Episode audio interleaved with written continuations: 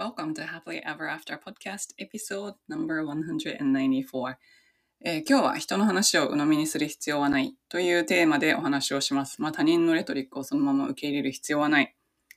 自分の信じたいことは自分で選べるっていうようなお話です。今ね、何かこう他人の価値観とかを内在化して生きてる人って結構多いと思うんですけど、それそもそもその内在化する前の段階で人の意見とかを鵜呑みにする必要はないっていうお話をしたいと思います。こんにちは。キャリアとビジネスのサクセスコーチ、ゆりです。私は使命や人生の目的とつながって自分の人生を最大限に充実させたいと思う女性のお手伝いをしています。このポッドキャストは今モヤモヤしていたり、今の状態にはある程度満足しているけれど、もっと大きなこと、次のレベルで何かできるんじゃないかなって思っている女性のヒントになればという思いで配信しています。私たちは一人一人素晴らしいギフトをもらってこの世に生まれてきました。そのギフトを生かすことによってパズルのピースみたいにこの世の中で自分なりの役割を果たすことができます。内面の世界を良くしていって充実させることで、私たち一人一人が現実を変えていき、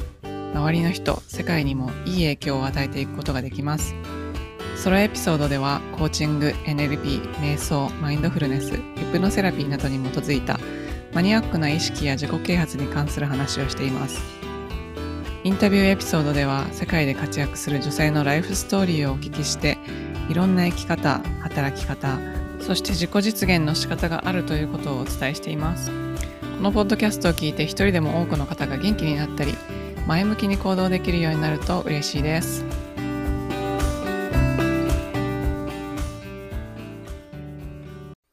んにちは、コーチのゆりです。今日のテーマは人の話を鵜呑みにする必要はないっていうことなんですけども、これは実は今週コーチングをしていて、その中の会話で出てきたことが元になって、この話をちょっとしてみようと思ったのでしてみます。人の話を鵜呑みにする必要はないっていうのは何を言ってるかっていうと、他人のレトリックをそのまま受け入れる必要はないっていうことなんですけど、要は偉い人とか有名な人とか、あとは何か権威のある研究結果とかでバックアップしてされてるからといって、その話とかその意見をそのまま自分の中に受け入れる必要はないっていうことですね。クリティカルシンキングと関わってくるんですけど、なんでこんな話になったかというとですね、マシュマロテストの話をしてたんですよ。マシュマロテストってご存知ですか？1960年代と70年代に幼稚園生に対して行われたテストなんですけど、ウォルター・ミシェルさんという人がリードの研究者として、そのテストを行って、その子供たちをそれから何十年もの間トラックしたっていう実験なんですけど、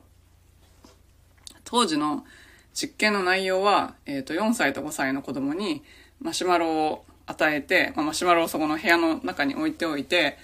あと10分か15分したら戻ってくるから、待っててね、みたいな感じで言って、マシュマロを食べてもいいけど、待って、このマシュマロが戻ってきた時にあったらもっと別のお菓子あげるよみたいなので、実験のその思惑としては、その子供がマシュマロをすぐ目の前にあるものを食べるか、または待ってたらもっとお菓子もらえるから待っとこうって言って我慢するかっていうのを見てたんですね。で、その後のトラッキングの内容は、その子供が待てたか待てなかったかとか、どれくらい待ってたかっていうことと、その子が大人になった時の、例えばBMI とか、あとは経済状況とか、そういったこととの因果関係があるかどうかっていうのをトラックしてたんですね。ですごく有名な本があって、研究結果をまとめた本なんですけど、日本語ではマシュマロテスト成功する子しない子っていうタイトルで出てるみたいなんですが、この本の中でマシュマロを待つことができた子供っていうのは将来的に健康で経済的にも成功してるっていうことを言われて、でそれをすごく鵜呑みにした人がいっぱいいたわけですよ。そんな長い間研究結果が出てこういうことが出てるんだったら、じゃあ子供は、何ですかね、このすぐに報奨を求める人よりも報奨を後に伸ばせる人の方が社会的に成功するんだみたいなそれで子供に対してそういう価値観を植え付ける親が増えたっていう、まあそういうことなんですけど、なんかその話をがなんで出てきたかっていうと、その、コーチングのお客様は、自分がすぐこう、まあ待てないっていうか、そういうふうに長期的に考えられないことが悪いと思っていたんですね。だから自分はダメだみたいな思考だったんですけど、それって本当にそうなのかって話なんですよね。なんかこのマシュマロテストにしても、まあ、研究結果があったとしても、これただの意見じゃないですか。なんかこれが完全に真実だっていうことではないですよね。しかも後日談があって、これにはマシュマロテストって結局40年ぐらいトラックしたら、もうどのメトリックとも関係なかったんですよ。因果関係全くなかったんです。マシュマロを待てた子供も待てなかった子供も、資産状況とか年収とか健康状態とか、そういうのを全部調べていっても何の因果関係もなかったわけですよ。ということは、ただ単に誰かが、まあその当時はその、研究者の方はこれが正しいと思って言った意見なんですけど、ただの意見ですよね。で、意見を、まあ、研究結果とともに出したその意見をたくさんの人が信じただけの話なんですよ。つまり何が起こったかっていうと、誰かの意見を他人が信じたんですよ。で、それがまことしやかに言われて、それを信じる人が増えて、それが価値観として、その、まあ、例えば今回だったらこのお客様の中に植え付けられて、それが成功の鍵だったら、その成功の鍵に思ってない自分は悪いみたいな思考になるわけですよ。これって、そもそも、人の意見から始まったことなので、それでなんか自分が苦しい思いとか足かせになってるんだったら、そこ信じる必要ないじゃないですか。だけども、こういうふうにまことしやかになんか言われてる意見みたいな、多数の意見とか権威者の意見みたいなのがいっぱいあって、それが自分はそこに当てはまってないからダメなんだって思ってる人がすっごい多いんですよ。コーチングしてたらわかるんですけど、例えば石の上にも3年っていうことはありますよね。あと継続は力なりとか、あれもうすっごい呪縛だと思うんですけど、というの私もそういうのを押し付けられて育ったんですんごくわかるんですけど、あれもただ単に誰かが言ってる意見じゃないですか。それ誰にでも当てはまる真実じゃないですよね。だって、めちゃめちゃ継続してても芽が出ない人もいるし、継続しないでポッと出てきて芽が出る人だっているじゃないですか。で、なんかその、だけど継続は力ないとか、石の上にも3年っていうのを信じて、全然合わない会社とかに入って、あ、これでもやっぱり頑張らないといけない。自分はこの、継続できないのは弱いからだ。そんな弱い自分には打ち勝たなきゃいけないって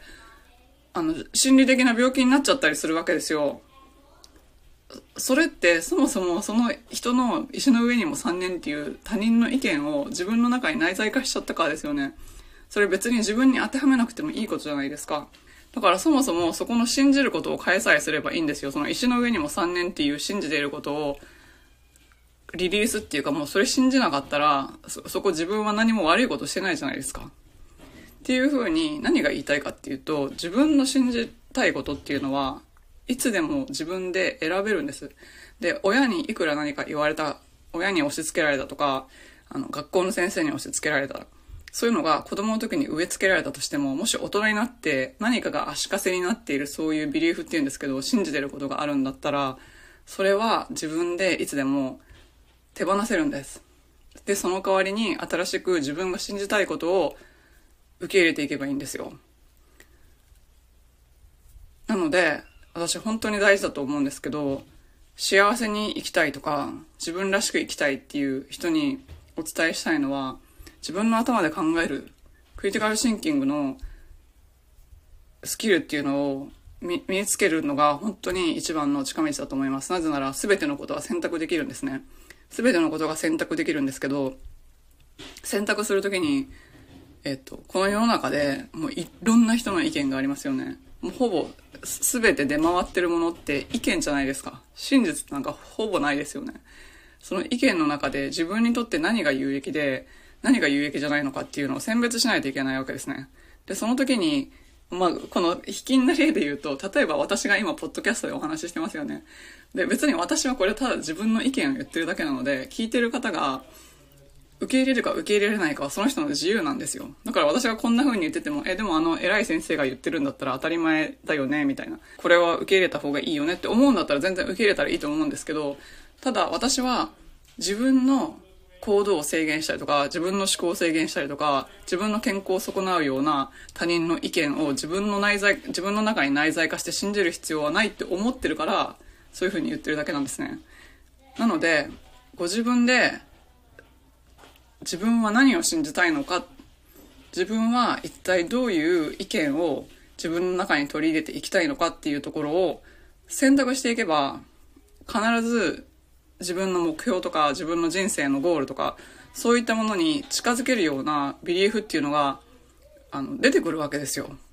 今はなんかそういう偉い先生が継続は力なりって言ってるから、継続しない自分はダメなんだ、継続できない自分っていうのは何者にもなれないんだみたいに思ってる人がいたとしても、じゃあその偉い先生の言ってる継続は力なりっていうのが本当なのかっていう、そこで見極めるんですよね、自分で。これは本当なのかっていうふうに疑問視するわけですよ。で、必ずしも本当ではないですよね。必ずしも本当ではないんだったら、じゃあ自分はその代わり何を信じていきたいのかっていうことですよね。で、自分が信じることは自分にとってサポートになるようなことだったらいいじゃないですか。自分の足かせになることよりも、自分にとってサポートになることを信じた方がいいじゃないですか。なぜなら、これも私の意見ですけど、人間は信じたことがそのまま現実になるからですね。なので、自分が何を信じているかっていうのはすっごく重要だし、それを潜在意識に持ってくることもすごく重要だし、また、その信じるものを濁らせないために、ジャンクな情報を自分の中に入れないっていうこともすごい大事なんですよね。だから誰が話してるのを聞くかっていうのもすごい大事だし、それをいつも誰が話しているかを聞きつつも、自分の中でこれは自分にとって本当なのかどうかっていうふうに判断する目っていうのを持つのも大事だと思います。はい、というわけで今回は、人の話を鵜呑みにする必要はない。これは自分がこれから生きていく上でどんなことを信じて生きていきたいのか、それは選択できるっていう話につながっているので、ぜひぜひ考えてみていただけたらなと思います。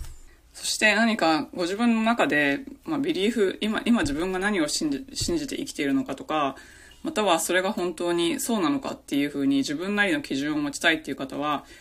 私のグループプログラムインスパイアドライフクリエイター、7月から始まるのをオープンしましたので、そのプログラムの中ではそういうこともやってます。興味のある方はインスタグラムの方に行っていただければ、そのプログラムのお話とかをしますので、ぜひインスタグラムのフォローをお願いします。アカウントの名前はyuri_happily.ever.after です。最後までお聞きいただきありがとうございました。このポッドキャストがお役に立ったら、配信登録、レビュー、または星マークポチッと押して、多くの方にこの番組が届くようお手伝いいただけると嬉しいです。今よりもっと高いレベルの自分になって行動できるようなコーチングセッションに興味のある方は、ショーノートのリンクから体験セッションにお越しください。また、現在モヤモヤからやりがいを見つける20の質問ワークシートをプレゼントしています。今の自分のお仕事よりも、もしかしたらもっと自分が貢献できたり、やりがいを感じたりできるお仕事があるんじゃないかなと思っている方、そういう思いがあるなら、あなたのこれからの使命は別のところにあるのかもしれません。そのヒントを見つけるために、ぜひワークブックをご活用ください。プレゼントを受け取るリンクもショーノートにあるので、チェックしてみてくださいね。